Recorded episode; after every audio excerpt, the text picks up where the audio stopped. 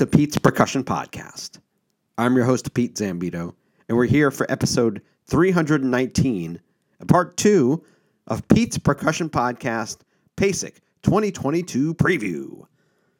And it's PASIC week, and once again, we've made it. I am thrilled to share these excerpts of interviews with you to get you ready for PASIC 2022, and I'm further excited to showcase these interviews in their entirety after the convention. As mentioned yesterday, I'm talking to some folks who have been on the show before and some folks that I'm being introduced to here this time.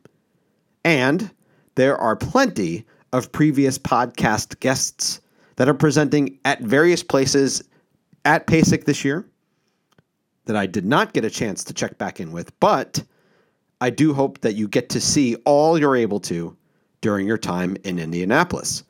So today, on part two, we'll be focusing on those folks who are presenting on Friday during PASIC. And I'll be going in order of appearance at the convention. So let's get to it. And first up, Bree Wiegand. Bree Wiegand is a composer, percussionist, sound designer, dancer, and filmmaker, and is currently working towards a master's degree at Penn State University, the same school that she received her previous degrees. Bree will be performing her original composition, Sign Language, at the Friday 9 a.m. New Music Research Concert in Room 201. Additionally, she's also part of the virtual PASIC taking place the following week. Here's Bree talking about her presentation at the in person PASIC at Indianapolis.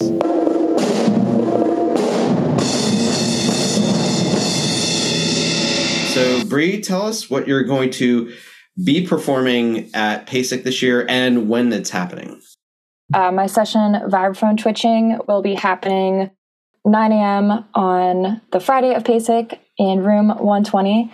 And it'll also be uh, half the time will be shared with another artist as well. During the session, I'm going to be performing as well as presenting the DIY instrument I made called the Franken Vibes as my nickname for it, since it's it looks super crazy, but it's a series of speakers that are all connected through a simple circuit with one end of the connection going through the actual vibraphone bars and the other end going through a metal wire that while playing it it will actually trigger the speakers and then also make the tone of the bars come through the speakers as well. Is this your own contraption yes this is something that i built from a laundry cart that i got at walmart and a bunch of uh, spare speakers that were available in the School of Music. So all of them were broken or not being used for anything. And I originally I used uh, just string and duct tape to attach them to the cart. They they now have zip ties, so it's a little more stable. now, when you say you were you borrowed it from Walmart, how it was? No, no, no, no. I bought. no, no. I bought the laundry cart from Walmart, and then it was like one of those uh, stands where it's like two sides and then a couple baskets that would go in between. So I took one of the sides, attached the speakers to that, and then used two of the baskets to essentially make a backing onto it. So that holds in all the wires. And then that is also what I use to attach to a snare stand so it can um, face towards the audience and stand up while I'm playing. What, how does this even come about? Yeah, so this came about so last year I was in um, we call it a roars class so it's essentially like our um, music technology seminar that we meet each week so one of the first weeks we were learning about speaker twitching which that's just ah, which that's where if you have an old speaker head or you're trying to replace a head you can tell which way the polarity is. So you would just hook it up to a 9 volt battery see if the head goes up or down when you connect it which would be the useful avenue of it, but you can also make a bunch of noises with it because it'll make a very loud, scratchy sound. And if you use two needles on the ends, you can actually get it to play a tone like through the bar and it sounds like, or through the speaker, and it sounds like it's screaming, which is really fun. So we spent the whole class just messing around with them. So I knew once I was playing it, I was like, I need to apply this somehow to percussion. Because one of the other things was you could extend the actual connection through anything that was conductive. So you could put it, we had like saws and just random pieces of metal. So I decided to go through all of the percussion instruments that we had at the school and through my own and try to find anything that was the right material.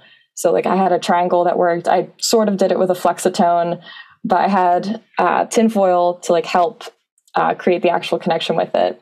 And then I eventually applied it to the vibraphone, which we had a couple models here, but only the gold Musser actually worked well enough. The other ones I had to use a lot more tinfoil, and it seemed the actual bar wasn't conductive. So I'm not sure if it was the coating or a paint or just the material inside it. But the gold one worked really well to where as long as I had enough of the wire on one side attached to the vibe, so I just used like a piece of wire that I tied around it and tinfoil. And then as long as that was there, you could touch any part of the bar and it would actually complete the circuit. The class you're taking to find all the stuff out is part of what sequence or what what's how does it fit into the framework of what you were working on? The class I was a part of, it's since it's a uh, seminar for all of the music technology students at Penn State. It's both undergrad and uh, grad students. At the time last year, I was doing a one year grad program, so it was the professional performance certificate. And with that, you're not an actual student, but you're essentially creating your own curriculum with it. So I was doing a lot of music tech, but then I was also doing composition, percussion, and sound design. So it allowed me to uh, focus on like a lot of different things at once, which is also what led to actually building this instrument because I could like apply things from all the stuff I was taking. Had you tried to build anything like this before? No. I yeah, I never built anything like it. I actually hadn't really dabbled much with electrical engineering before. My dad is an engineer and I know he would he makes all kinds of crazy contraptions. He has a um, a train set that goes under our Christmas tree every year, but mm-hmm. I think it's up to 30 tracks now of like model trains. Tracks? Yeah, 30 tracks. I thought you were gonna say like 30 cars, and you're like, no, no, no, no, no, like separate, separate trains. It's like multiple levels, and so I, I, might get a little bit of the ideas from him. Sure. But he would like build out all of the uh, circuits and whatnot, like underneath a large board, and have that working everything so he could control everything. But I had never done that something myself. I had seen him do it but this was this project was the first time I actually like built something hands on. I learned how to solder with it. So especially the more I've been improving it, it's been looking a lot better, sounding better as I learn more.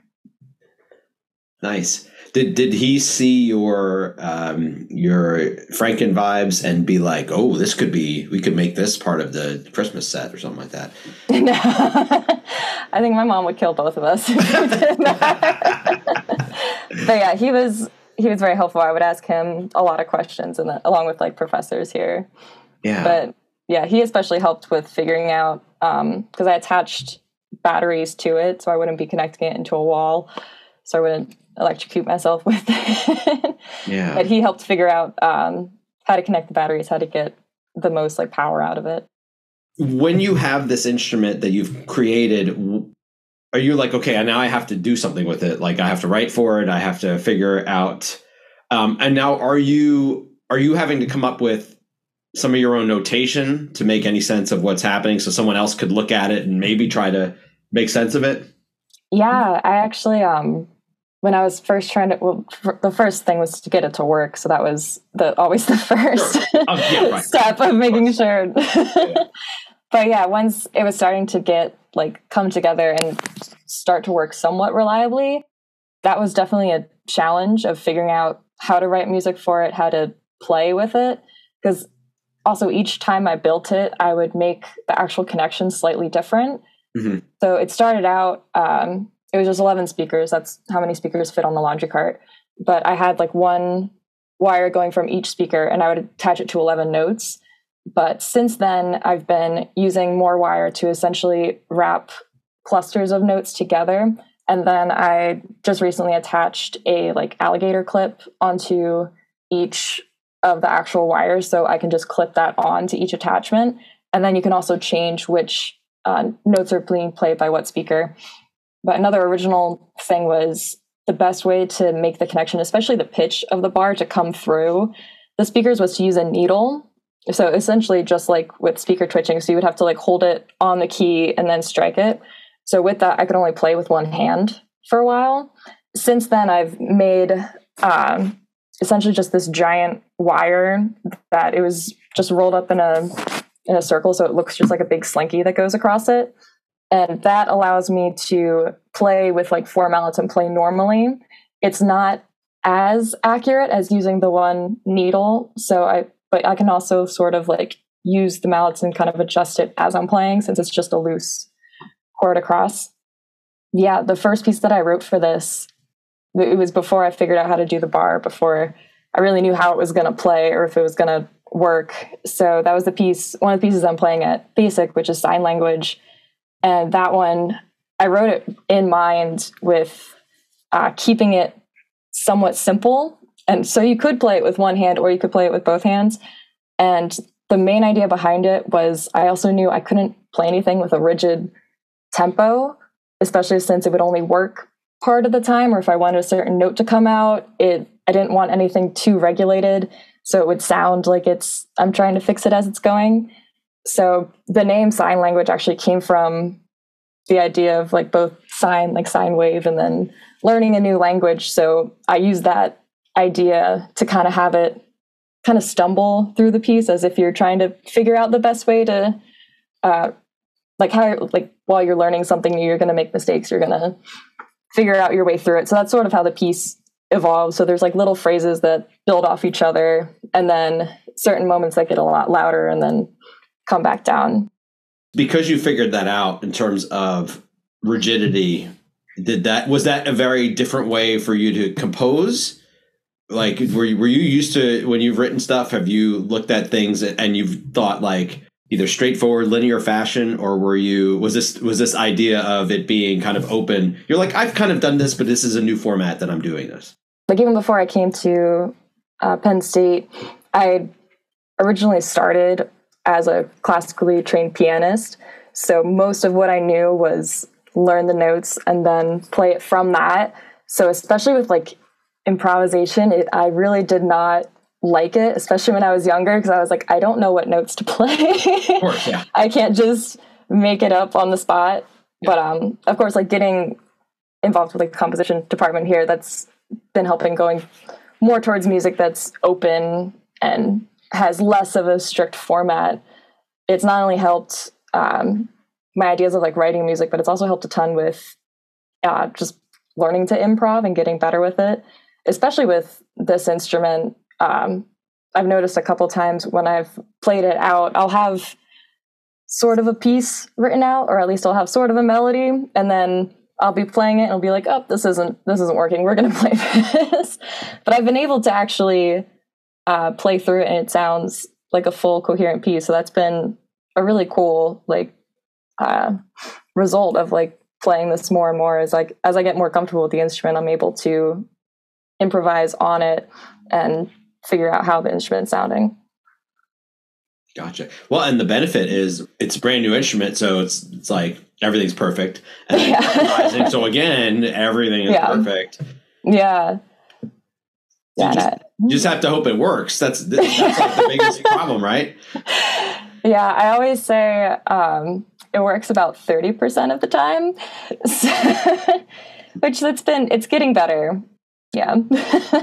so there's a so there's a you're saying there's a high probability it just may not even work at PASIC. I'm hoping that's not the case.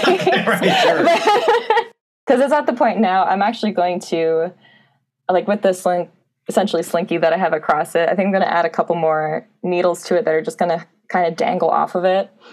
I found it usually works, especially if I have completely fresh, like 9 volt batteries. It uses three at a time. And as long as I plug those in and then play right away, it'll last about 30 minutes before the batteries start to die down. So usually with that, the lights are really bright and it's really loud. The main issue I've run into is uh, if I play it for a long extended period of time, it'll start to get quieter and fade down. So like it's still doing the effect, but of course it's not as vibrant as I would want it. Your presentation, like you said, you're sharing it with someone else. So does that mean what kinds of things are part of your of the speaking part of your presentation? The, so it's a 50 minute time slot for both of us. So we each have 25.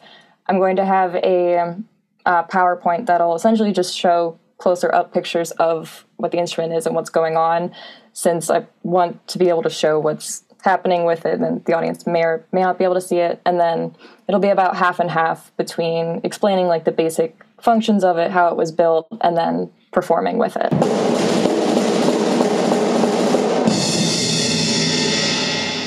Next up on the podcast, Becca Laurito. Becca Laurito is currently the principal percussionist for the Hawaii Symphony Orchestra in Honolulu.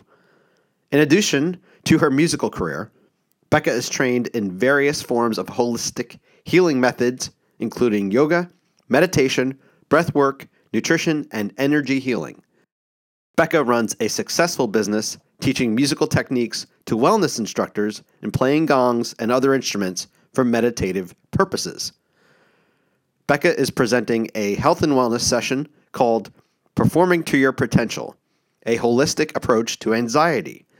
Her session will be Friday at 11 a.m. in room 205. Here's Becca talking about her PASIC presentation. So, Becca, tell me what you're presenting at PASIC this year and when you're presenting it. I am presenting a lecture clinic, and it's at Friday at 11 a.m. And the title of my lecture is called um, Performing to Your Potential. And what I'll be talking about is how to deal with performance anxiety and anxiety in general from a mind body perspective. So, how to deal with this just using tools that we have. Everything that I'm going to suggest is completely free. Um, you don't need any fancy tools, no prescription drugs, anything like that. The idea is that our anxiety, our nervousness is something that we can train, just like our musical skills.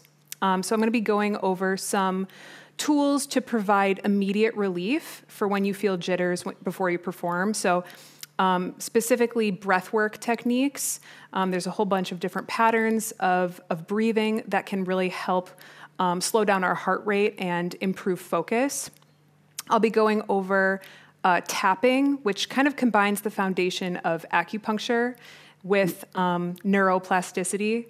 And then I'll be talking about some more long term changes that we can make to strengthen the central nervous system so we just don't become as nervous as often in our lives. So that's the gist of it, performing to your potential. And the idea is that we don't get nervous or we, we get less nervous so that we can actually evoke or portray our true musical voice and actually, you know, put out the perspective that is unique to us. How did you come to this area? Yeah, good question. so, along my musical studies when I was in undergrad, starting when I was about 20 years old, I had always been interested in health and wellness. Um, I started doing yoga when I was about 20 years old, and I had a lot of performance anxiety myself. Like, I, it was crippling for me. It was like to the point where it was like debilitating. Um, but I also just was anxious as a child, like before I was really performing. Um, and so I started doing yoga when I was about 20 because I didn't really know what else to do. It kind of became like I became really interested in it. And um, it's kind of hilarious because at the time I was uh, like also a smoker and like was not very healthy, but I knew that I wanted to um, just improve this aspect of my life. I knew that my anxiety was what was keeping me from performing well and it was keeping me from honestly just like living my life. Over the last 10 plus years i've just kind of made a hobby out of learning more about health and wellness methods. Um, so it started with yoga. I have a yoga teacher certification. I have the 500 hour yoga teacher certification I have certifications in breath work, meditation, nutrition, health coaching, and then when I moved to Hawaii, it got it got kind of weird. Um, and I started studying acupuncture. I don't have any certifications in acupuncture, but I'm really interested in it. And then I entered a three year energy healing school. It talks about very similar concepts. as acupuncture and other types of like natural medicine, natural healing methods. Yeah, that's kind of how I got into it. Really was my own struggle with my own anxiety and just I don't know, staying relentless and trying to figure out how I could how I could solve that for myself. I'm curious before you start doing yoga, are you doing anything in terms of your uh, anxiety meds to to help this situation out? I had never been on any like prescribed anxiety meds except for beta blockers. I had been taking beta blockers and I'm a fan of beta blockers. I know there's like a stigma or, or people feel uncomfortable, you know, talking about it, whatever. Maybe not so much anymore, but when I was in school, it was definitely like people weren't talking about it, people weren't as open about it. Um, I did get a, a prescription for uh, propranolol, and I started taking that, but I was taking a way higher dosage than what was uh, recommended to me on the DL. I mean, all I really knew was what my friends, the, the people who were willing to talk about it, all I knew was really what they were sharing. Um, and I knew that wasn't cutting it for me, and I was, I was taking higher dosages. Um, and it worked really well for me. Um, and that was sort of the beginning of it for me in terms of starting to that was really the first time when I took beta blockers. Okay, this is how this is supposed to feel. Like, this is how it feels if I'm actually calm. So, it really helped actually teach me okay, this is the feeling, and then how do I work backwards from here and create this within myself? I found it to be really empowering to to go off of beta blockers. So now I don't use them anymore. Um, but it's not because of any moral thing um, or, or, or anything like that. It's really just um, out of convenience. I don't want to refill pres- prescription. I don't want to become reliant on them. Um, the more reliant you are on them, the more you're going to need them. Your your tolerance for them grows, um, and then it's something that like it, it's really a a band aid that's not really taking care of the root issue. So I thought maybe I can address this from the root issue and see what's what's really going on with me. I don't know that I've that I've thought that people were, and I, I'm I'm not someone who's taken them, so I can't speak on this very directly, but I never felt like it was a um, it was a stigma with it. Though I definitely take your word for it if it, if it was.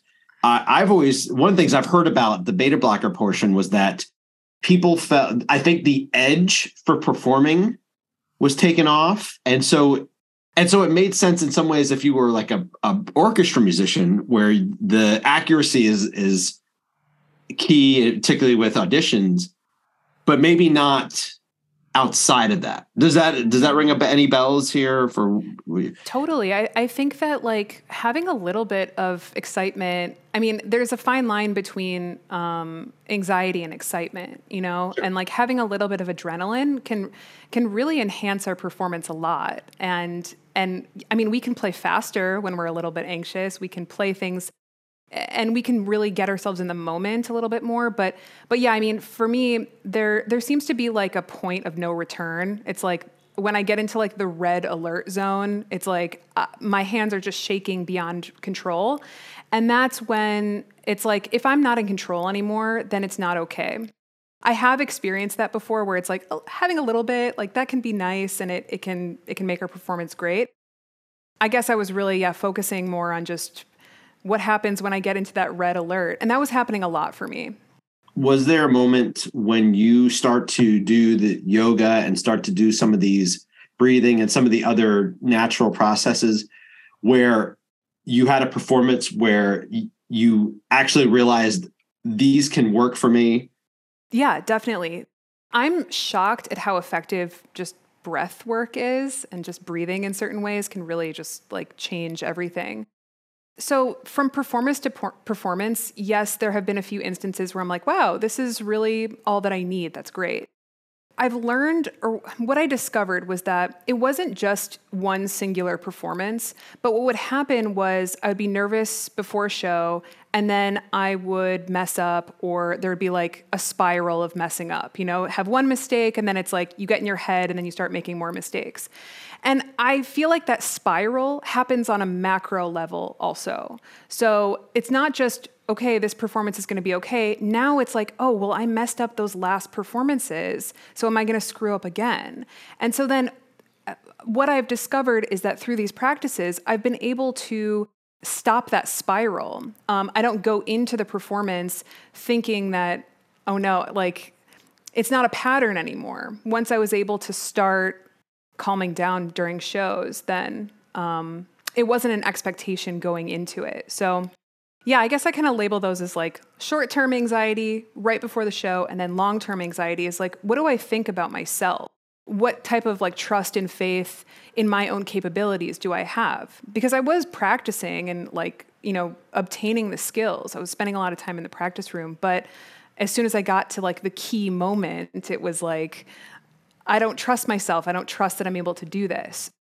It's important you state that because I hadn't completely uh, connected it to what happened, the after effects basically everything that's happening that's not the performance, but the ways that it's that's going to infect your life.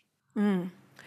Yeah, and and I think that's something that's really pervasive in music school culture is like the fear of not making it and like constantly being on top of ourselves about like gotta practice more um, and and it can take a toll on you if you're really hard on yourself for a long period of time.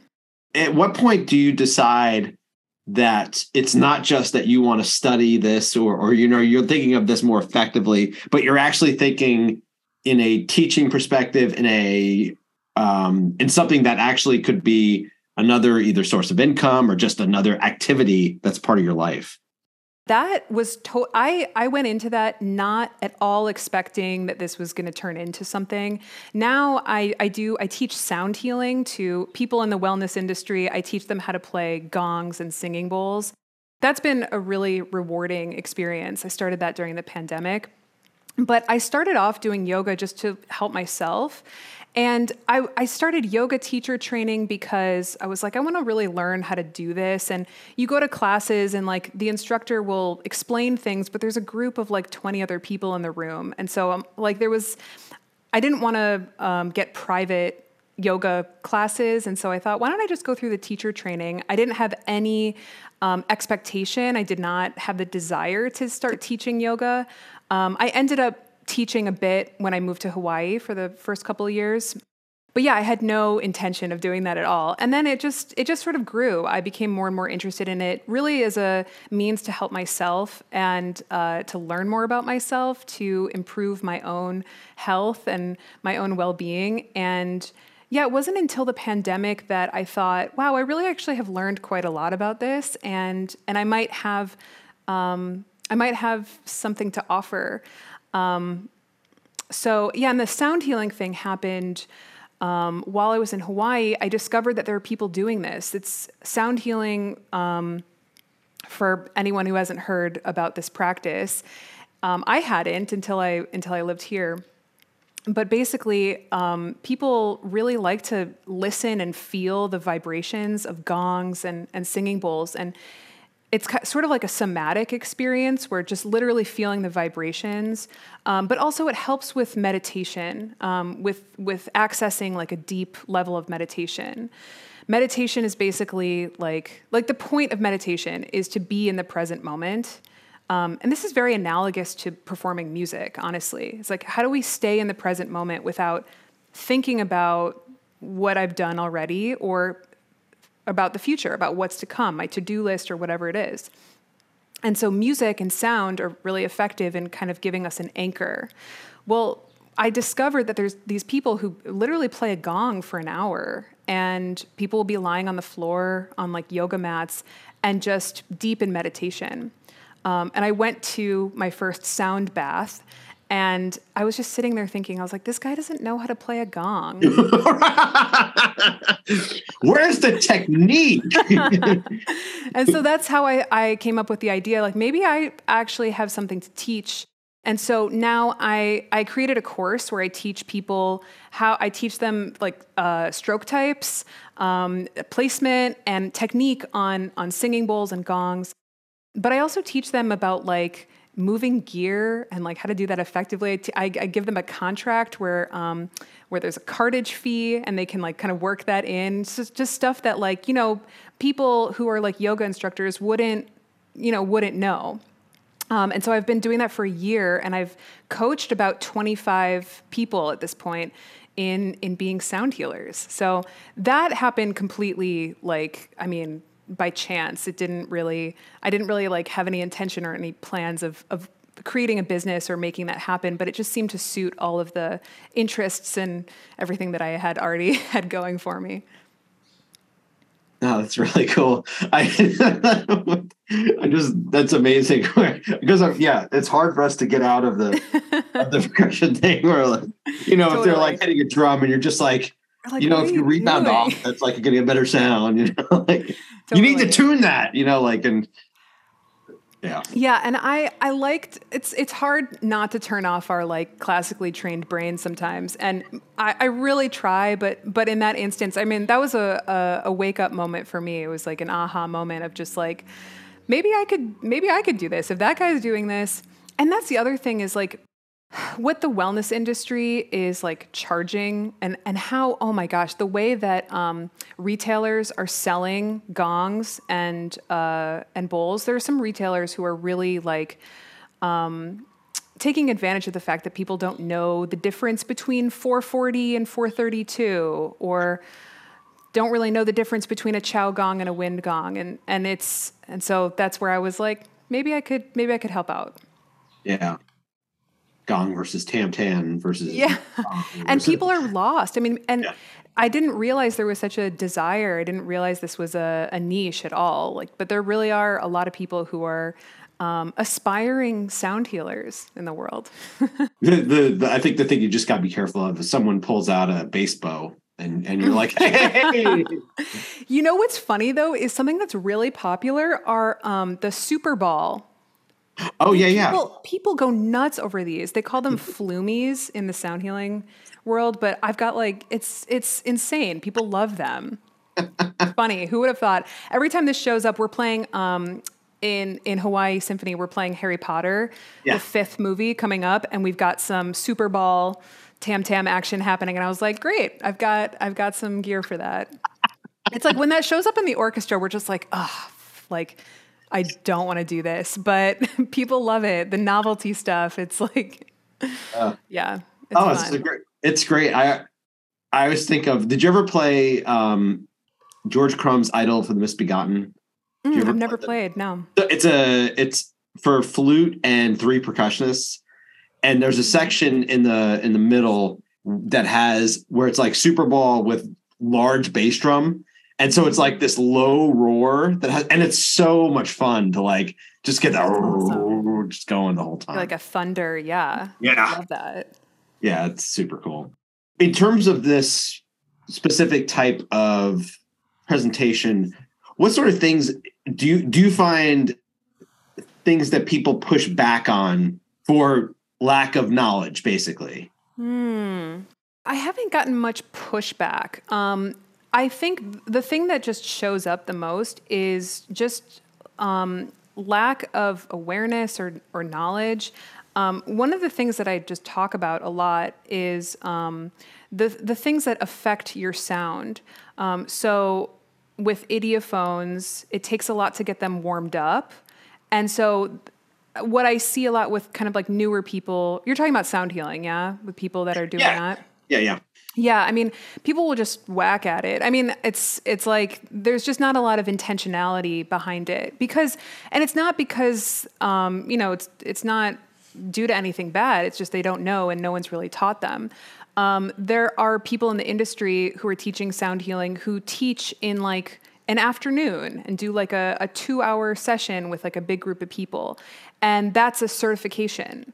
And so there are people that are walking around saying oh i'm, I'm a certified sound healer and and just really haven't had a lot of time or experience with the actual instruments. So something like a big a big thing one of the first things that i taught um, i do all my marketing on social media. And um, one of the first things that really drew people to me was um, just the idea that you have to, I call it activate the bowl first. You have to get it going. And then once you get it going, you can slow down. And that was like revolutionary for some people because it's like, oh, that makes so much sense. Like once it's already vibrating, I don't need to like go at full force. I don't know if you have much experience playing singing bowls, but like when you play them, they can they skip a lot, and it can be actually difficult to to have them, um, especially the metal ones, uh, Tibetan bowls. It, they skip, and if they're vibrating too much, it's it's hard to maintain an even sound. So, um, something that a lot of people have noticed, but just didn't really know how to fix it. So, I came in just providing some solutions, and I haven't had much pushback, but I'm I'm open to it. I'm ready for it. Ready. if it's if it's coming towards me, yeah. Yeah. Nice. Is the acupuncture that you the part that you mentioned is that an upcoming like plan to to get more Mm. out of that? It's not really a plan for me to. When the pandemic hit, I was really um, pessimistic about the future of classical music, and I thought about going to acupuncture school. But I don't think I. I don't really have a desire to be a practicing acupuncturist. However, I do find the concepts behind acupuncture to be extremely interesting, and um, I see an acupuncturist, and that has been very helpful with my own health. So I'm interested in it. I like to learn. I like to study um, and just read about about these things. Um, but I don't think I'll be a practitioner. Um, but it's the concepts that um, are in the concepts of traditional Chinese medicine um, align very well with other types of energy work. So um, things like the chakra system or Ayurvedic uh, medicine, which is like uh, stems from uh, Indian traditions. There's a lot of similarities between like many different cultures and their beliefs with that. So I'm interested in it, but it's probably not a career path for me. I want to give people short term solutions. So when you're feeling nervous, when the flip has already switched, what do you do? Because for me, it was like as soon as I'm really nervous um, and I'm feeling jittery and shaky, there's just no way that I'm going to perform the way that I want to perform. A little bit was okay, but once I flipped that switch, it was it was I was like done. And so I want to give people some tips to get out of that so that we can have a good performance. On the other side is um, long term anxiety. So instead of getting yourself into this spiral of like, this is how I define myself, I have performance anxiety, I'm not good at this, or kind of expecting ourselves to mess up, how do we get ourselves out of this spiral and strengthen our nervous system so that we just don't get as nervous as often and fewer things evoke fear? So, expanding our comfort zone so that we can um, perform with ease, but also just do more difficult things with ease.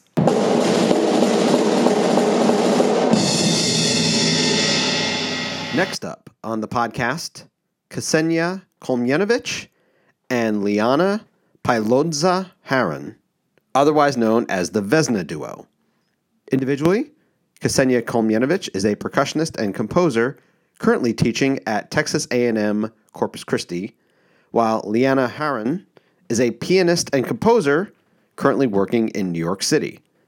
Together, they recently formed the Vesna Duo, and they will perform a daytime showcase concert featuring Ksenia's arrangement of Igor Stravinsky's The Rite of Spring for marimba and piano. This concert will take place also Friday at 11 a.m. in the Wabash Ballroom. Here's a portion of my conversation with Ksenia and Liana about their upcoming PASIC performance. Ksenia and Liana, tell me about what you are doing at PASIC this year and when your performance is also. So I'll go first because I should be the person that knows the names of all the performance venues, right? By now. Um, we get to perform our fabulous uh, or promote our fabulous new album. So we're going to play The Rite of Spring with a couple of additions, a couple of cute uh, little things to add on top, cherries.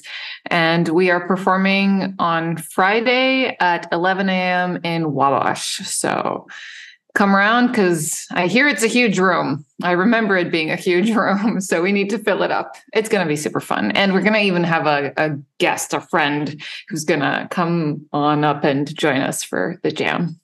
I like that it's uh, 11 11 at 11 a.m. November 11th at 11 a.m. So it's 11 11 at 11.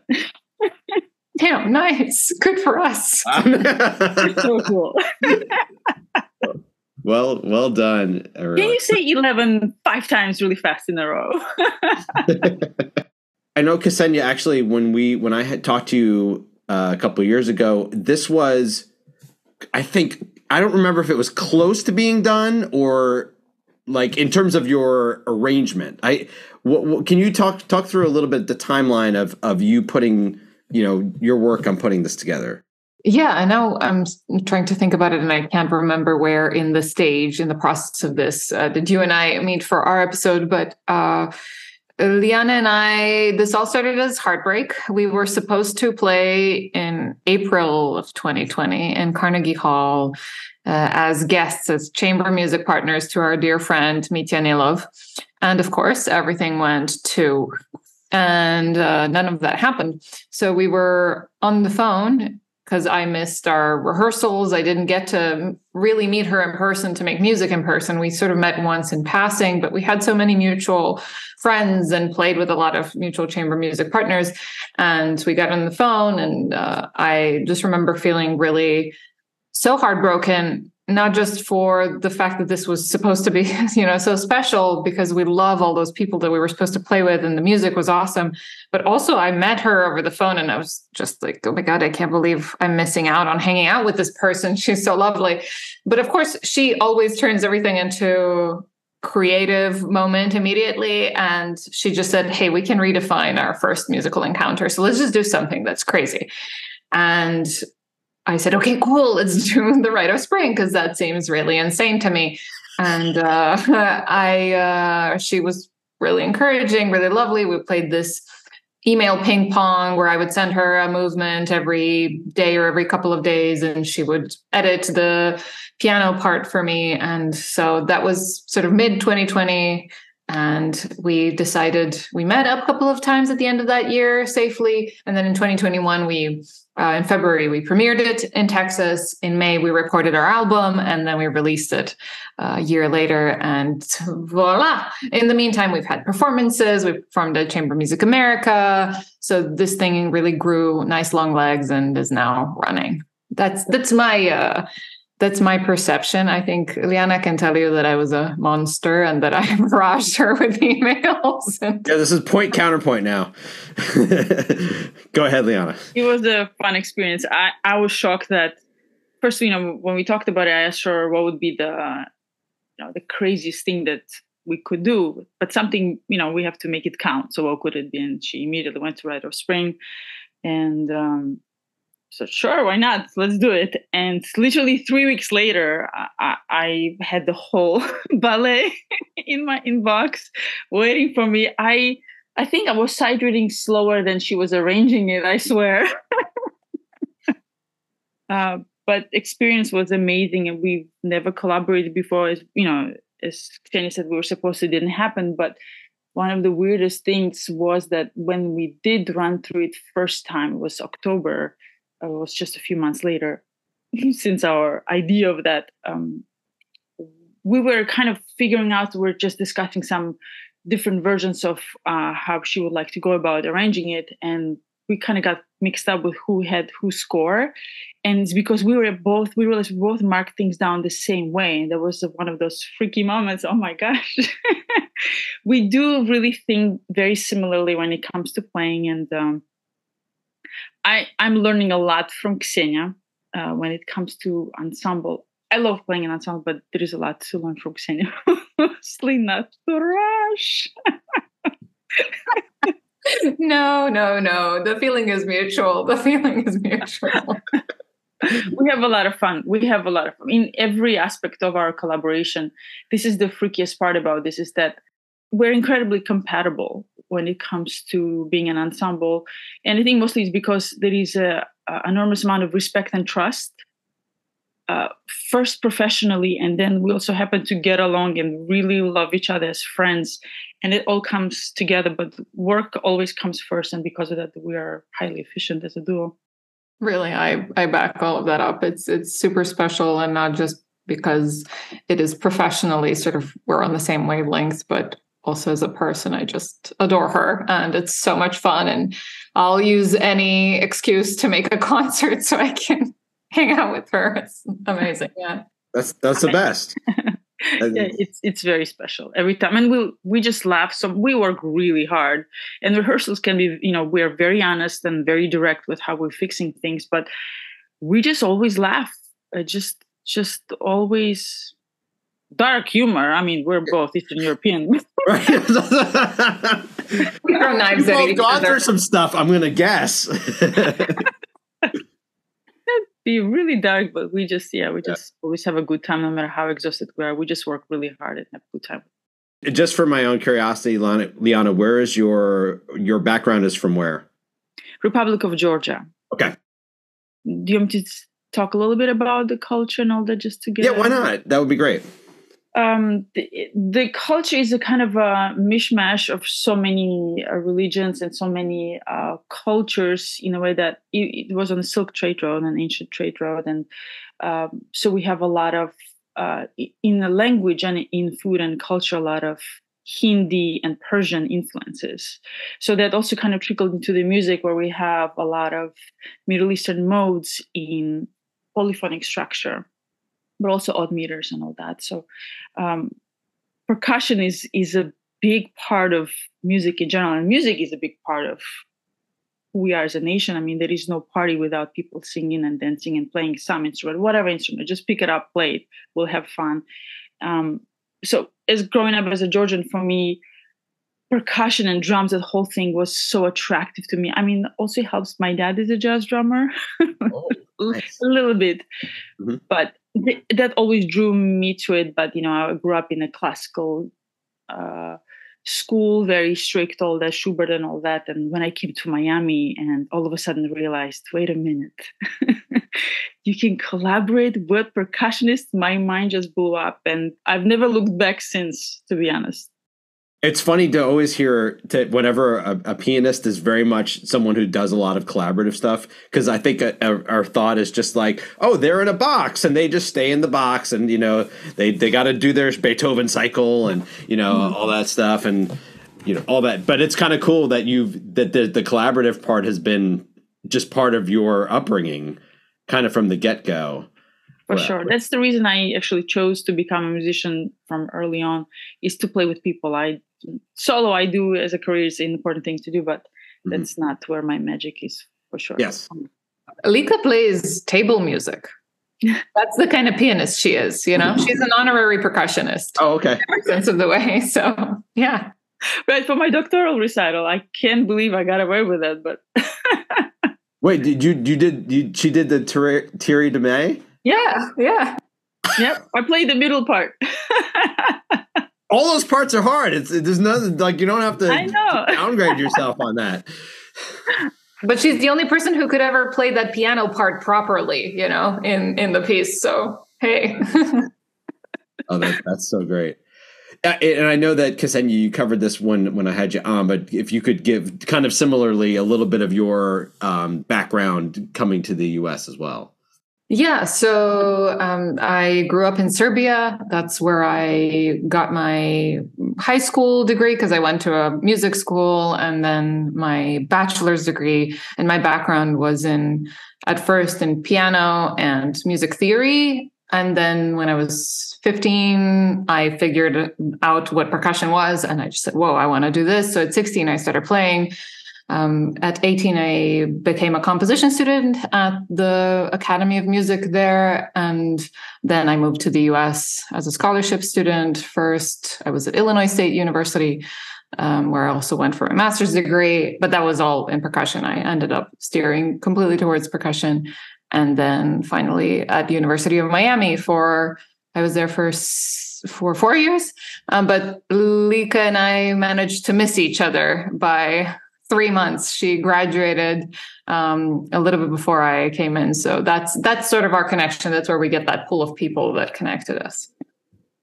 So when was the first time that you're aware of each other because because of the Miami connection, but you you hadn't actually interacted? Is that right?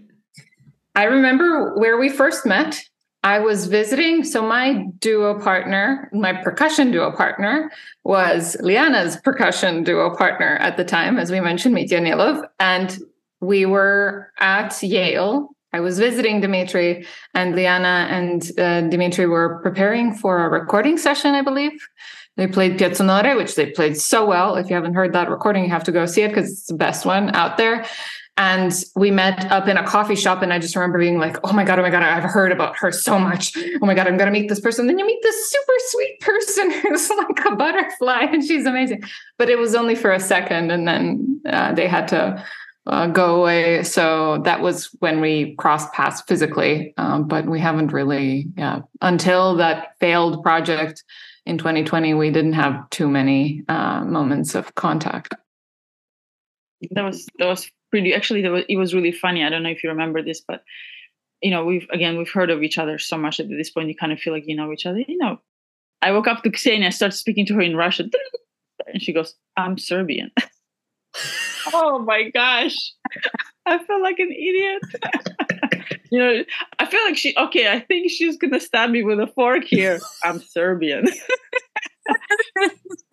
We have some inside jokes now going. We yeah, yeah, we we threaten each other with physical violence all the time for the sake of comedy. It's yes. just what our that's your greeting, Ksenia. That that's, is, that's that how you say hi to each other. We right, have right. a knife a knife trick we do when we see each other. That's awesome. I hope to see that at PASIC. That you, I want that recreated. You got like, it. Don't yeah. don't mess the hands. Leave the hands alone. I'm curious about uh, for uh, Liana. Were you a fan of Rite of Spring before this idea comes from Ksenia to you? Oh, absolutely. Who isn't? But that's just in my my view of the world. I mean, mm-hmm. anyone that is alive and has a pulse, that is a musician that can play.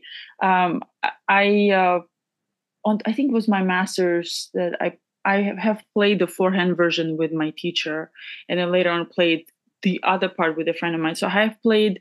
By the time we were talking about this arrangement, I have played in the past both piano parts. There's a four-hand version um, that exists. Um, so yeah, I was I was familiar with the score. I kind of had it in my fingers of what's going to happen there.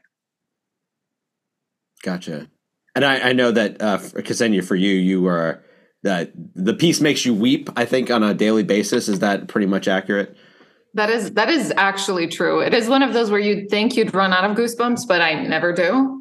Um, so, but I'll say so. Lika played one part and then the other part, and then she agreed to do this with me, I asked her to play one and a half part at the same time, which is just could she grow like three more fingers and play more because I can't play ten notes at the same time, and she did it. She did it, and you can see it all 11 11 at 11 a.m. at PASIC. it's a fantastic score. Actually, I would say 100% that this score, this version as a pianist, this version works much better than the original four-hand version. The original four-hand version that is written by Stravinsky is quite awkward because it's meant for two players on the same keyboard and it's all over the place and oh. you just constantly don't have space to play what you need and things are kind of thrown around across the keyboard but when you're just you as a player and then she combined a lot of it it just became so much more organic and became more delicious to play so you just you, you just don't want to hold back you just throw down I think she is, as always, too kind. And I would just say she does not represent the opinion of the ensemble or of me. I think Stravinsky did a great job and I couldn't have done better. But she's just always like showering with compliments too much. And then there's a knife dance, but you know. Sure. awesome.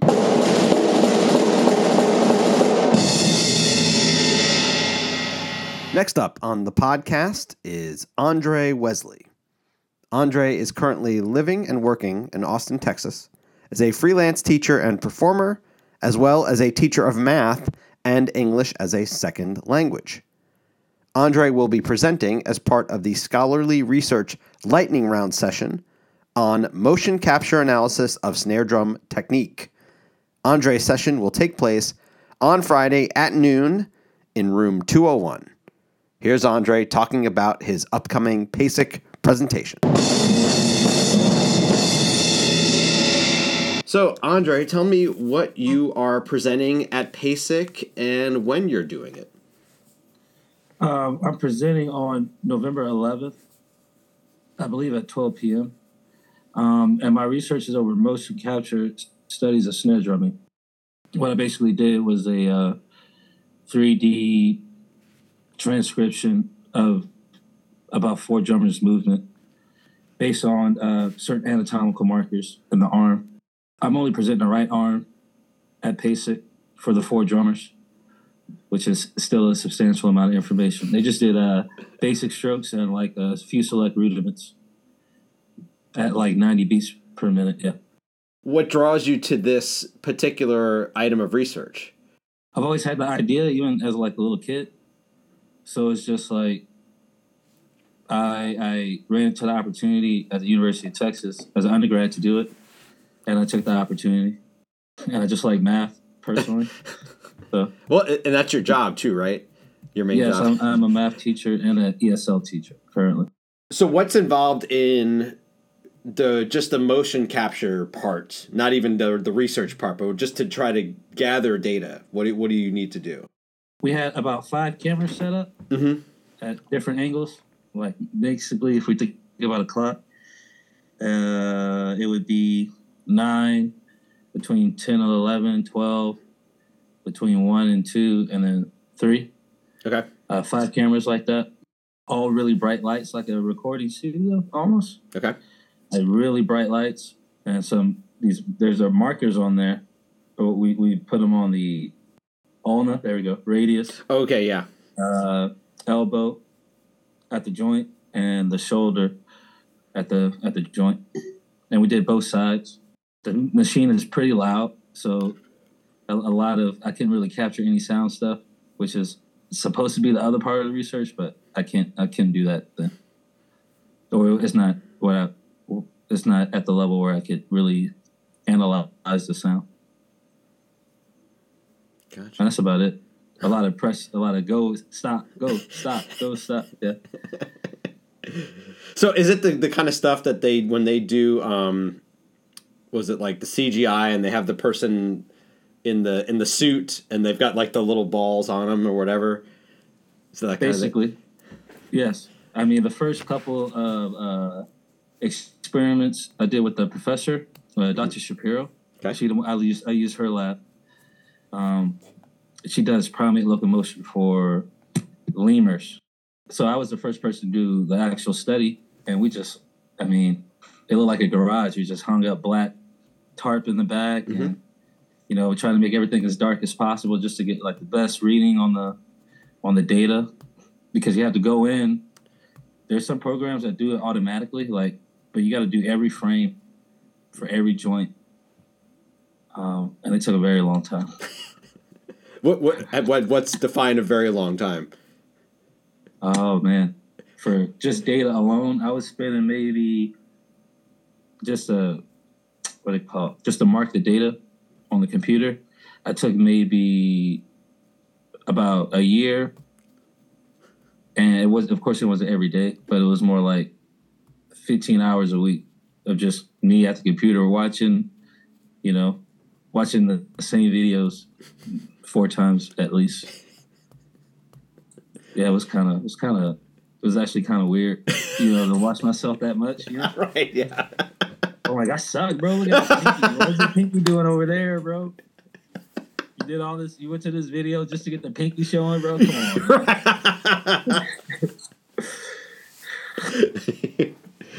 oh, that's hilarious. So, as you're kind of capturing this data, what what are you trying to demonstrate? I guess, or what's what's the what what is the data to, to what's the kind of what's the the output of the data that you're trying to get at? uh, one of the things I wanted to do was just transcribe like military drumming as it is currently. Because um, I know what Sanford Moeller did, he transcribed Civil War drummers basically, or mm-hmm. he learned from Civil War drummers.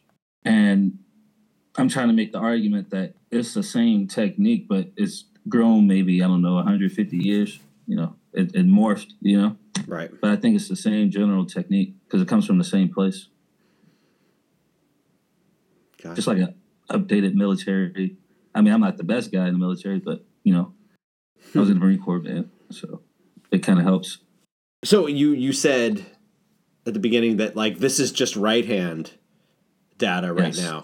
So does that mean that your your the next step would be to film traditional left and and kind of to to show that version, or you were actually were were looking at kind of two match grips and just comparing? I do have some data on the left hand. It's just that the orientation of the camera, Uh huh. it's very hard to get the underside. Okay. and everybody else I transcribed it matched. So I do have left hand data on a lot of, on some of the trials, but there, it's too it's too inconsistent, and then I had to do a lot of guesswork on the computer. If that makes any sense, like I can't see the marker Oh, okay. I'm like I'm like literally clicking where the marker is, like marking it, you know. So I can I can really see the marker on the left hand side. So that's one of the main reasons why it's only right hand data and it sort of removes that difference between not entirely, but it sort of removes that difference between and traditional grip. If we're just focusing on the right hand, right hand and rudiments and basic strokes, so no like pieces or anything. when you're presenting this is this is this one where you're gonna there's gonna be a lot of either videos or um, there's gonna be like you you'll have like PowerPoint with data like what's the ha- what's the kind of the mode of this presentation Uh, the mode of the presentation is to be sort of mixed media. okay Um, I do plan on bringing a snare drum just to be like, okay, I know we're all drummers, but this is what I mean by basic stroke, you know, you know, stuff like that. yeah yeah uh, and demonstrating some more stuff. Um, but mostly it's going to be looking at uh, PDFs of data, just um, analyzing movement based on the data. And why that's important, I did this. I did. I did a pre-presentation at uh, the University of Texas at the percussion studio with uh, Dr. Burritt, and he made a comment. He said. He said, um, "I know we can all see what's going on with people. You know. You know when it comes to drumming things." but maybe it will encourage some students to to once they see it to be more proactive in changing their technique because it, it does I'm, uh, I'm pretty sure it takes some convincing for someone to change their technique after doing it for so long especially but seeing that data you can see movements that aren't beneficial for smooth transitions or smooth playing. But you know you, as a teacher you can see that already. The data just helps. And that's why i wanted to talk about it not purely through the data but mostly through the data. Are you trying to get to a baseline numbers? Like as far as how much data i have? Well no no in terms of i'm thinking about this in terms of like a technical point where you say okay you know like is there like a um a certain upper level that's that's like we don't you don't want to be th- this high or, or this low? There's kind of this range where everything works the best. Uh, I'm, I'm i may not be giving you the right kind of i understand what you i understand what you're saying. Okay. Uh, it's more of a yes and no. Okay. It's it's like if I take reason why we did basic strokes, it, it allows me to to like take out one instance of them playing. That makes any sense. Mhm. And usually in that one instance, you can see that one instance through the rest of their playing, right? Which as a teacher, I already know that.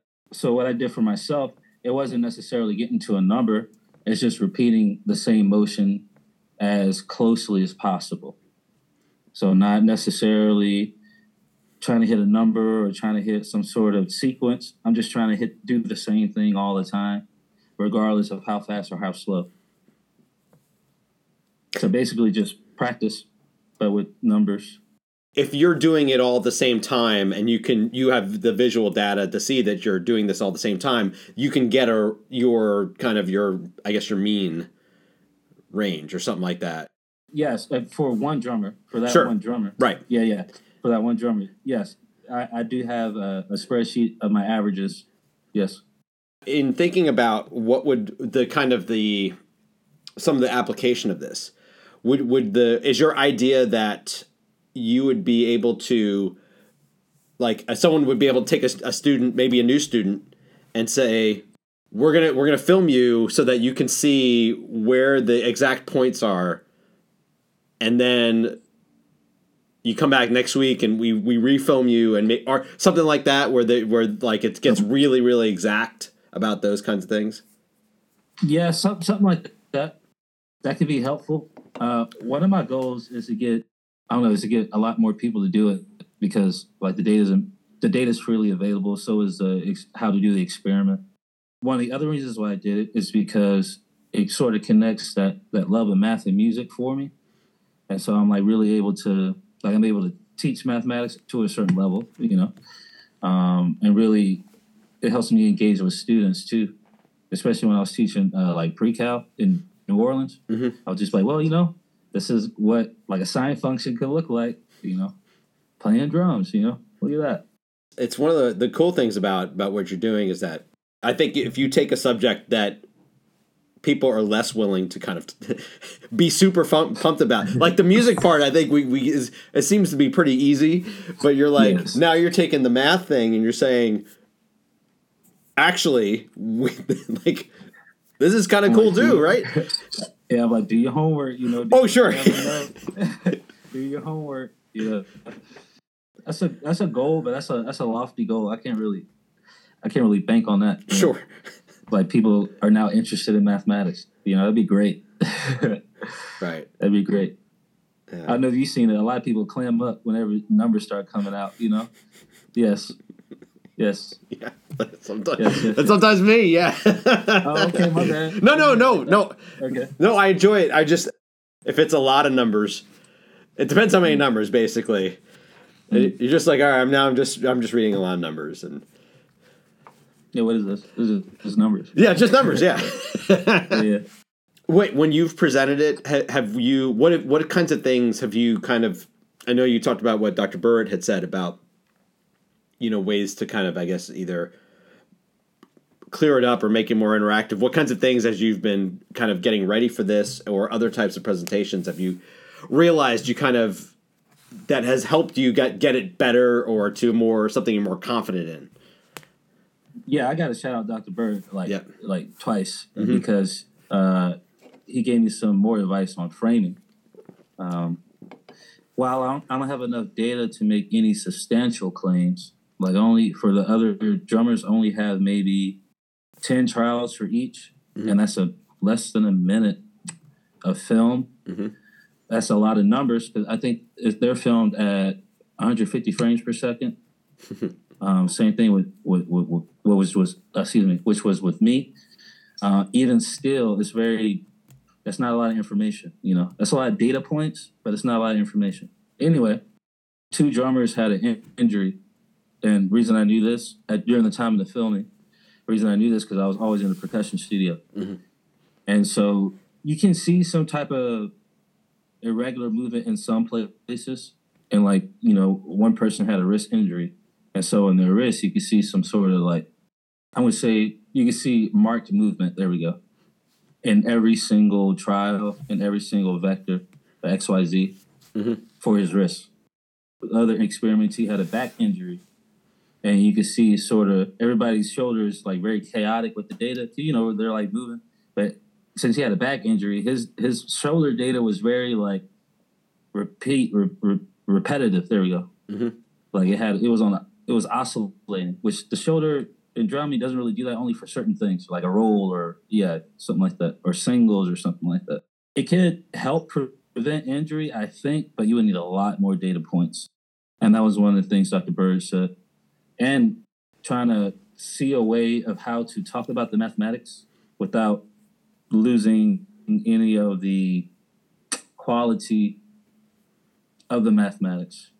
Because it is basically calculus but i think but i think um, since it's based around like really basic snare drumming things like you know tap upstroke you know like i think i think drummers can can can can use that drumming their drumming pedagogy as a scaffolding in order to get into the mathematics and that's and, and those two things that dr Burritt really uh, talked to me about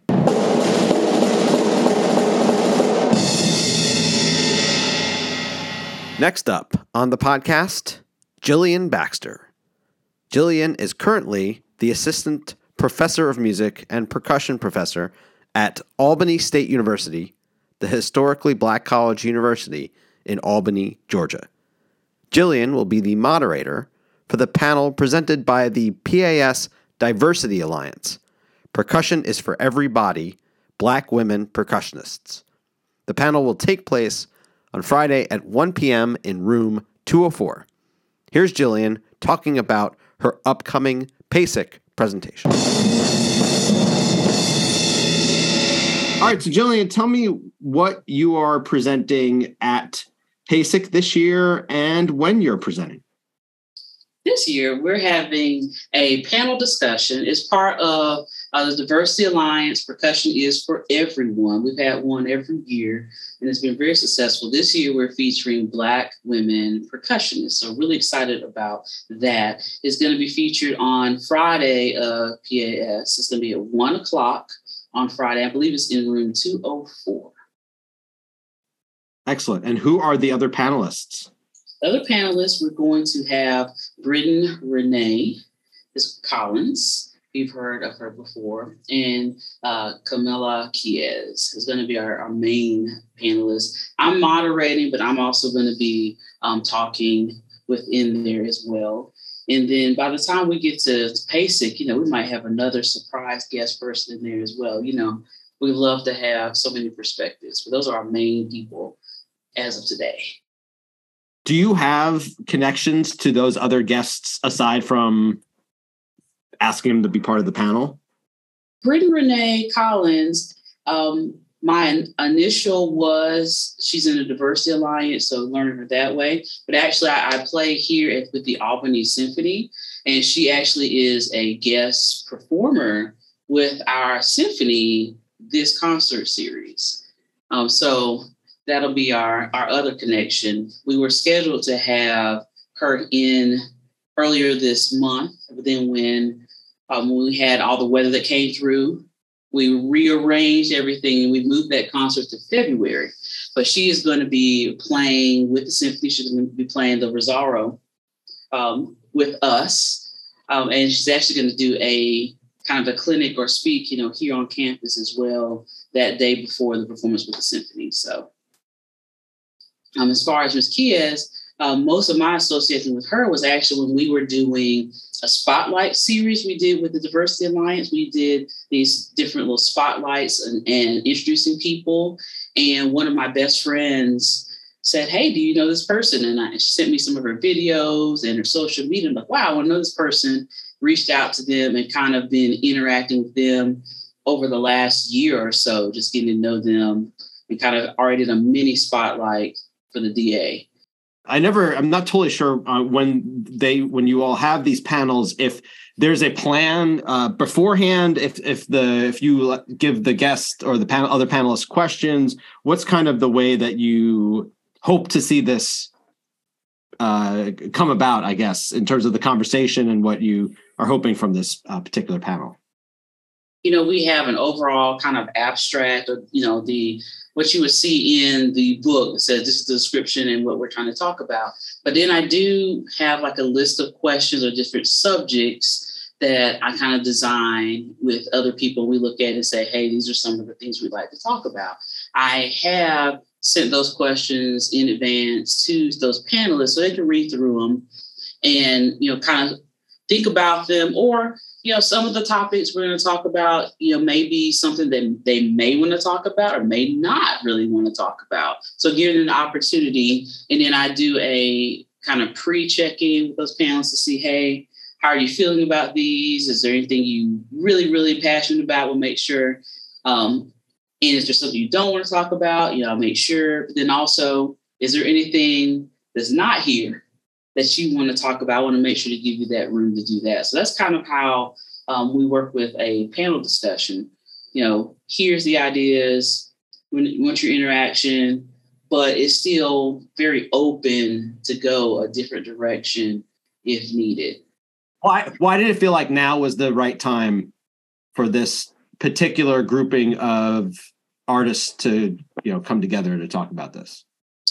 I, I think you know this has been a conversation for a, a while now um, in the Diversity Alliance. Been saying, "Hey, we need to feature Black women. We need to feature Black women," um, and I think we had quite a few people who were really passionate in the Diversity Alliance about um, Black women. And I think over the last few years, we've had so uh, much conversation in you know diversity, equity, inclusion, and there's been so much, so many different um, groups and types of people who've been featured. And Black women is one of those groups that we really just don't get to see, especially percussion. We see a lot of men. We may see other women, but we don't get to see Black women. And there's so many great women out here doing things. So I just think that it was just time to, to showcase, like, hey, these are these awesome women. There are women out here doing this. Let's let's talk about them and let you see them. If, you know, thinking about your own background, are there obvious and then less obvious reasons why there are so few um, women in the classical percussion or maybe the um, solo percussion or, or something that's that's more percussion featured that there just seems like there are fewer or if they're not fewer they're just less that, that are well known to a larger group of people i guess because i, I teach music appreciation as well i think about history in in general for women, um, there's just been this scope of um, the idea of men, male roles, and female roles. And throughout time, it's, it seemed that at, at different checkpoints, women have had to make a choice. You know, I, I can do the career or I can have the family and this and this and this. And I think that a lot of um, women, I'm just saying globally women, um, end up have are choosing the family and this other, you know, which is not wrong, but to try to balance that with a full on career and all the things that happen, um, our time is not really friendly to help that out um, because a lot of times the the mother is the one who's at home taking care of the kids, whereas the father can leave the home and be gone and on tour and this like that. It's not always that way today, but I think just if we look over decades and decades of time, that's what's happened. It's been women had to make a choice and that's what's kind of happened. So that happened with women. And then, you know, as far as we talk about race, I think that as far as classically trained type of musicians, um, we don't have a lot of classical arenas everywhere. You know, I think if I was I was in we're in Georgia, so if I was in a northern state, you know, there are more um, symphonies. I have more access all these different things, opera that I can physically see and go touch and find those teachers. But if I'm in the South, it's I have to go select cities to see that. So unless I'm in that big city that has it there, I don't see that. I don't have the resources. So that's why I'm not going to see as many black female percussionists. I'm going to be surrounded by a lot of people who don't look like me. And I'll go to a certain point and then I may do something else. And I was thinking, I was, I, I, I had forgotten that there's even a, like you're in a, you were mentioning the regional symphony uh, mm-hmm. that you play in, but you're how far from Atlanta? I can get to Atlanta in about three hours, two and a half to three hours. So traffic.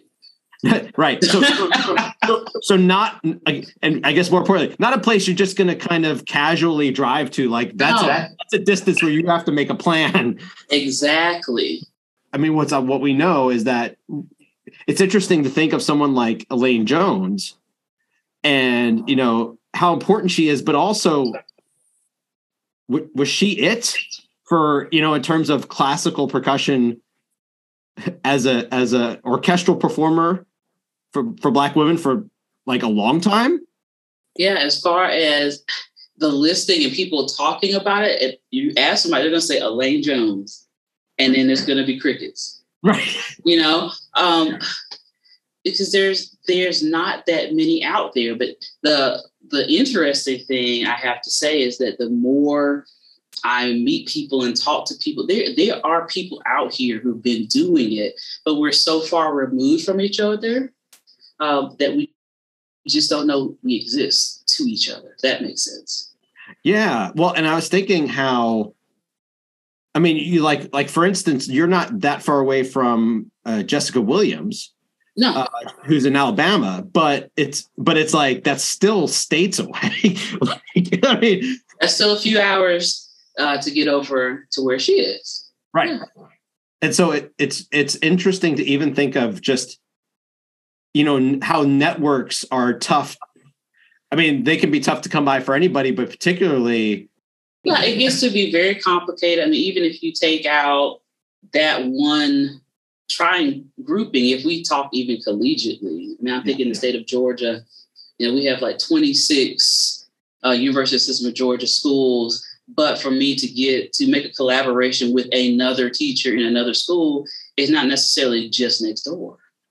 So, you know, even in a state, a collaboration may be challenging. So I, I think even in I'm from South Carolina, but I'm right on the border of Georgia is where I'm from. Mhm. Uh, I I was blessed to have many of the teachers I actually had were female, My percussion professors. I had a middle school band director that was female, uh, but past that, I didn't have many other female directors where I saw them. I went to clinics, whether you're talking about Allstate, uh, they just weren't around. You know, it wasn't until many, many years later I'm starting to see female conductors, and then most of those were not black. Right, you know, right. so Yeah. depending where you, where you are, it can look a certain kind of way. Are you beginning to notice um, at all, even in the last few years, um, any any people who are in kind of like next generation coming up, who are starting to see you as a as a role model, mentor? Even though I know you're you're still early in your career, but like, are are they are they starting to come to you like, hey, yes, Doctor Yeah. Baxter, yes, Yeah, I, I think I do see, I have more people who seek me out or call me up or will message me and I'll talk with them or have lessons with them. You know, I, I have had a lot more contact, but I think it's also the era that we are in that everything is more readily seen. So people are able to see, oh, you do exist over here in this world. Uh, whereas maybe before it was it's hard to find people unless you just physically know them or this person knows this person. yeah, So social media has helped out a little bit. yeah, yeah, for sure. I mean, that's how that's how I know who who Britton Renee is. I mean, she has the most dramatic, uh, maybe um, photo Oh, of Oh, yeah. anybody in in the world right now. I I, I love her. I love her photos. I know. Ran into a lot of people who are excited about the panel and just the discussion, and you know, seeing what's going what's going to be said, looking for inspiration. If there's any solutions that we could talk. You know, I, I think everybody's pretty excited about it. And finally, our last contributor to the in person 2022 PASIC preview, Neil Grover. Neil is currently retired from much of what he's done for his percussion career, but he's best known for his many years as percussionist with the Boston Symphony, as well as the creator of the successful percussion company Grover Pro Percussion. Neil will be presenting a symphonic lab clinic called Playing Percussion Accessories Not as Easy as You Think. Neil's session will also take place on Friday at 1 p.m., this time in room 205. Here's Neil talking about his upcoming PASIC presentation. All right, so Neil, tell me what you are presenting at PASIC this year and when you are presenting. Well, I'm presenting uh, on uh, that's a good question. Yeah, on Friday, November. ugh, I'd have to look the date up. I believe it's the 11th. 11th, that's right. At 1 p.m. in room 205 Mhm. uh, at the convention center. And um, the title of my presentation are Percussion Accessories Not as Easy as You Think. And uh, it kind of is going to be a very short synopsis of kind of really my life's focus in terms of percussion on percussion accessories and trying to elevate uh, not only conception of how important they are, but also techniques and concepts, and uh, you know, so so we feel good as percussionists playing uh, anything, whether it's snare drum as well as triangle. The triangle is important, just as important. I'm curious, you know, you've for sure. uh, Do you know how many times you've presented at PASIC at this point? Um, I presented at PASIC four other times. Okay. but I've done between master classes and clinics and Texas Music Educators, Midwest.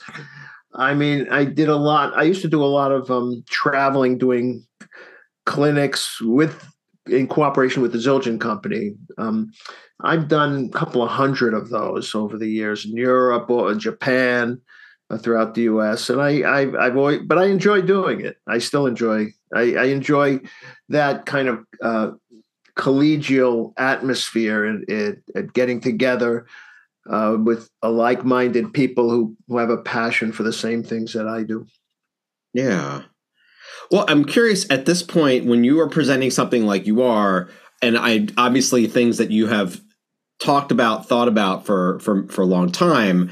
Do you come in preparing for something like this with like new information? Uh, Like, how do you think about how are you taking in new things and trying to kind of Yeah, no, that that's interesting. It- it- you know, over the last number of years, there's been a lot of changes and elevation in terms of accessory playing and generally in percussion playing. I mean, when I played to get into college, you know, you'd expect the kid in starting high school to play today.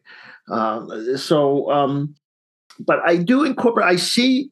I, I love it when I'm on YouTube or at a clinic or a performance. I see young percussionists taking some of the techniques that I've been espousing, you know, over the last 40 years and taking them to the next level. So then I come home and I practice. I say, oh, I, I got to learn how to do that. And, uh, you know, and I do incorporate some things as, you know, as they, they come up uh, into it. But my presentations, the focus of my presentations real, really hasn't changed much. And it really is about uh, conceptually uh, accepting and embracing the fact that as orchestral percussionists, or even in concert band or symphonic percussionists, that a lot of the time is going to be spent playing small handheld percussion accessories. And while not, you know, learning to play uh, the tambourine is not as difficult is is really as learning to play marimba well.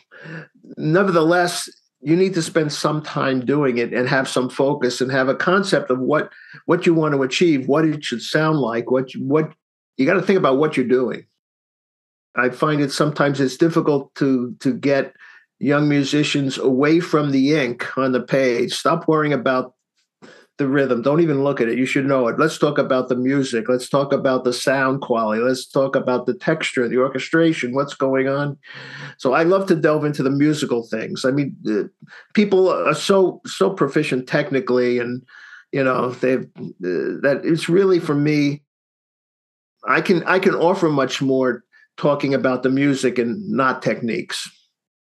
I wonder is some of you know I, I had um, I talked to Keith Aleo a couple years ago, and I, I know that he's uh, he's someone who's like very very passionate about these instruments, and I, I think in a similar way that that you are, I would I would guess, and I know I wonder if some of what you uh, what you espouse is is the, is hoping to see that particularly younger students take these things seriously, and it is very much I think it, it can be very much like a um, oh, you just need me to hit the triangle, and I'm just gonna Right. like, you know, whatever angle that happens is fine. Right. Or I'm gonna hit the bass drum, and I'm just gonna, you know, like, you know, all those things where you're you actually I, I like you. I would assume that that if you see someone who's pretty young, who's who's like actually taking that seriously, like it, it's like, oh, this is great. Like, thank you for. Yeah, no, no, ab- care. ab- ab- absolutely. And you know, I I usually start off a lot of times when I'm meeting with young students. My first question is, what should a triangle sound like? And we have a whole discussion about acoustics and and physics and sound production and overtone resonance, harmonics, you know, uh, ref- reflection of sound, and and so uh, yeah, definitely, it- it's it's actually the misconception is that they're easy to do. Any yeah, and every anybody can play the triangle poorly. Anybody. there aren't a lot of people that can take a bent piece of metal and make music. And that's the that's that's where it's at, you know. And and if we remember as percussionists, you know, unlike some of my colleagues in an orchestra that that play one instrument, I play the violin, I play the clarinet. I'm I probably played over a hundred different instruments in my career. Now, now I'm you know I'm not a, a virtuoso on any of them, but I don't need to be. What I need to do is be able to, to play the part, whether it's on a, a conga part or or a marimba part or a snare drum or a tambourine part.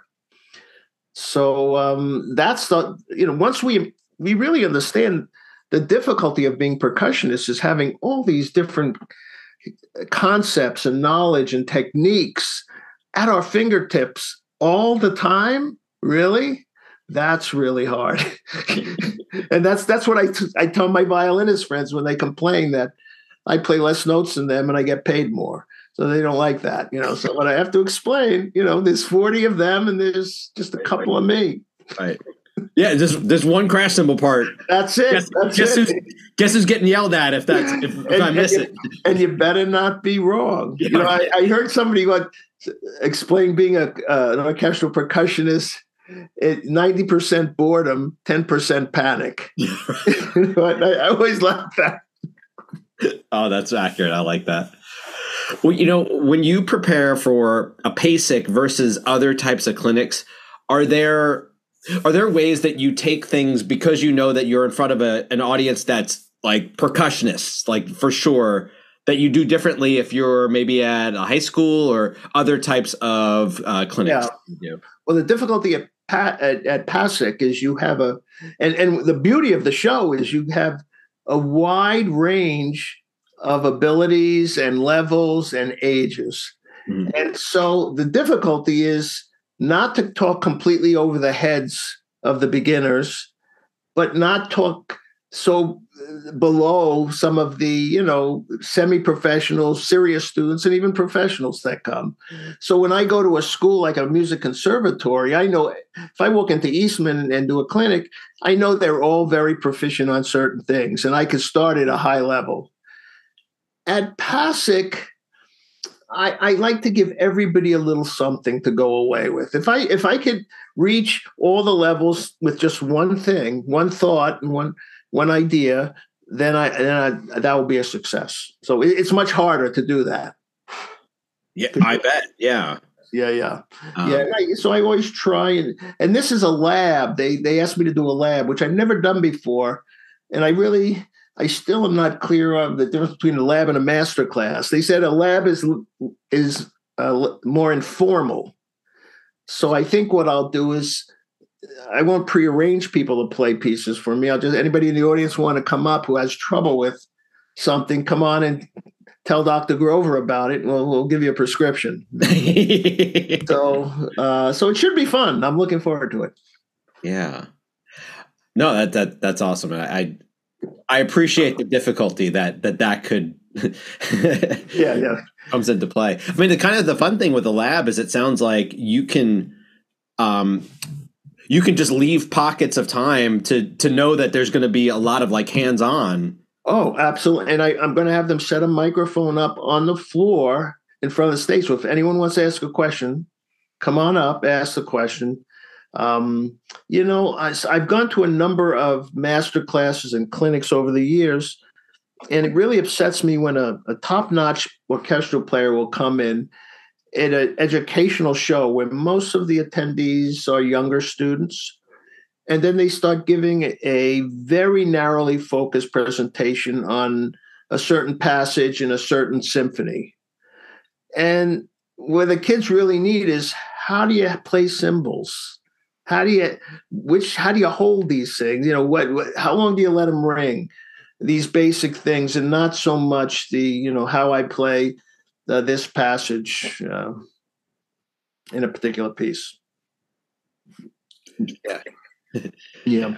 I gotcha. So sometimes, sometimes going back to basics is a good thing. But I, I like to talk a lot more than play in, in these things, and I, I, ask a lot of questions. I, I, try and, if nothing else, get people in the audience thinking.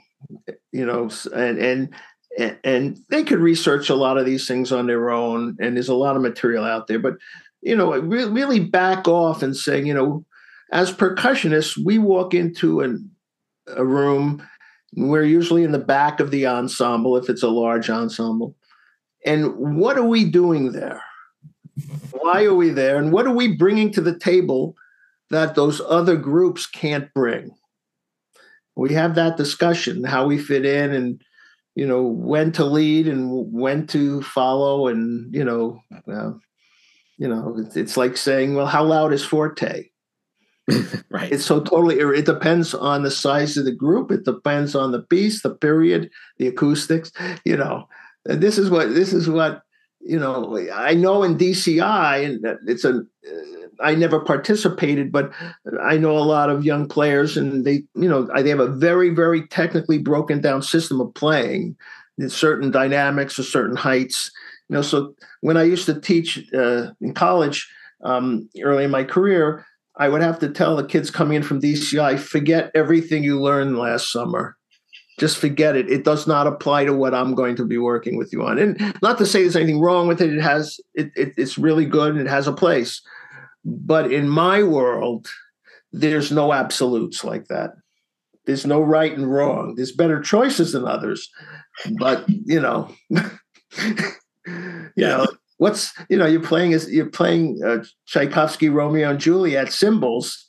It just says piatti, meaning plates in the Italian. It doesn't tell you what size, how thick, what sound, what. what Where's the know, cutoffs? You know, like yeah, how do you you know you...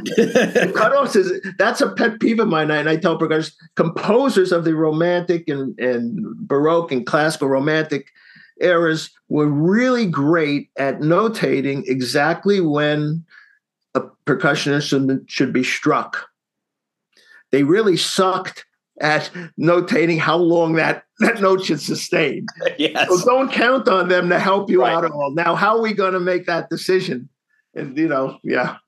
no, that's awesome. Yeah. I, I, that's a good. It's a good. It's a good reminder of like we've put so much thought into this because we've been doing it, and like uh, the our field is more developed now Right, and right. and whereas it was everything, you know, if in the you know up through maybe the 1870s, 1880s was was basically what they considered exotic, like uh, just a new sound color, and it wasn't they hadn't right, developed the oh, oh oh well like sound effects and yeah yeah. open nine the the janissary uh, instruments. Yeah. Yeah no I mean it, it's you know it's funny you say that because I have a, a, a, large collection of instruments, including a lot of very old cymbals, tambourines, and triangles, which I've collected.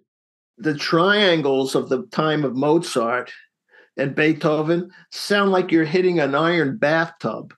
It's awful. We've developed the instruments. So the problem is the instruments today ring so long, which is nice, but that's not what they heard back in those days. So what do you do? Do you dampen it? Do you not? You know, you know, we get into this whole discussion about original instrumentation and sound color. Yeah, and and a lot of times in those days, the early orchestras, there were no real percussionists. If there was a bass drum part, a cellist would put his instrument down and grab a stick and play. You know, I mean, the, the art form today is so refined, and it's it's just it's just Oh, oh I can't think of any other instrument grouping that has that has changed and and and and really that has really come so far along other than percussion. Right. Let me think of the marimba alone. The range is increased. The techniques have gone crazy. I mean, four mallets used to be a big deal. Now I'm seeing six, and I stick around with two. Two's my right. The paycheck asked for two, and now I'm going to play two. Thank you. It, you know, it pays the same amount of money to put yourself on that marimba part or Sure. play the triangle part. oh, that's very true. Anything else about the uh, the session at PASIC to that you I haven't asked? Yeah, it's going to be um, informal. I, I'm hoping a lot of uh, uh, players will come with a lot of questions, with a lot of problems. You know, because I, I love to fix things. I mean, someone a lot of times people will have trouble with basic things like a finger roll. And I could fix that in 60 seconds. I know there's three things I know what they're going to be doing wrong, and I could get them going and you know very quickly. So it's nice. Uh, I think it's just going to be an informal fun. I'm hoping people will come and laugh and and learn something, but have a good time as well, because that's really what it's about. I had one more follow up on it, which is again thinking of of how you know the the wide breadth of, of things you've done. But is it is it do you see will you see like a contemporary of yours walk into a room and you're just like, oh come on, like do you need to be here for this? Like you get like nervous, like extra nervous, like somebody shows up like, really? No. That happened once when Alan Abel walked in and sat in the front row. Now I'm thinking, is he trying to bust me, or is he really interested in what I have to say? It turned out he was so nice and gracious. He he actually really wanted to hear what I had to say. Um, uh, but it, it, you know, wow, when that happens, it's should I be really, really uh, thankful that this giant in percussion came to hear me, or Yeah, yeah. is he really trying to throw me off here? Yeah. You know? It- Were you like, let's welcome our special guest, Alan Abel, to the. Uh, right, right, right, right, right. You know what? I, I find PASIC such a great hang and such a great atmosphere that I, I love it when I see people stick their head in. And, you know, people will come, people I know, and they'll stick their head in for five minutes and leave. Vic Firth used to do that all the time. He he'd want to make sure I saw him that he was there, but he'd never stay long. And I don't blame him. You know, he's, he was so busy, but it was nice that he stuck his head in. So um, uh, yeah, no, it, it's um, it's such a great atmosphere at that show, and such a great hang. And I have not been since 2019. I, I didn't go the year they had it during COVID because I had some health concerns. I realized what I missed about it were the people, Yeah. the family, with people I see once a year, colleagues, that's meeting the young students. It really, I'd always come out of that show it completely exhausted and totally energized.